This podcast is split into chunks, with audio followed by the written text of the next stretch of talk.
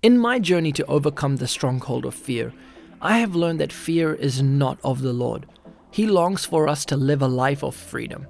Today, my reminder to you is that whatever battle you might be going through, you can overcome it as you place your hope in the saving power of Jesus. Even till this day, I personally choose to hope and encourage myself through His Word. The word hope refers to a future that is unseen. I believe that hope in your heart can give you strength you need to conquer your specific fear. One of the secrets to my life has been praise and worship, and as a result, I have seen hope rising in my spirit and my soul. So today, if you feel you're in a downhill battle, don't give up. Lift up your head and worship God. Hope in God will never disappoint you, and your hope will give you courage to continue on the journey of overcoming fear.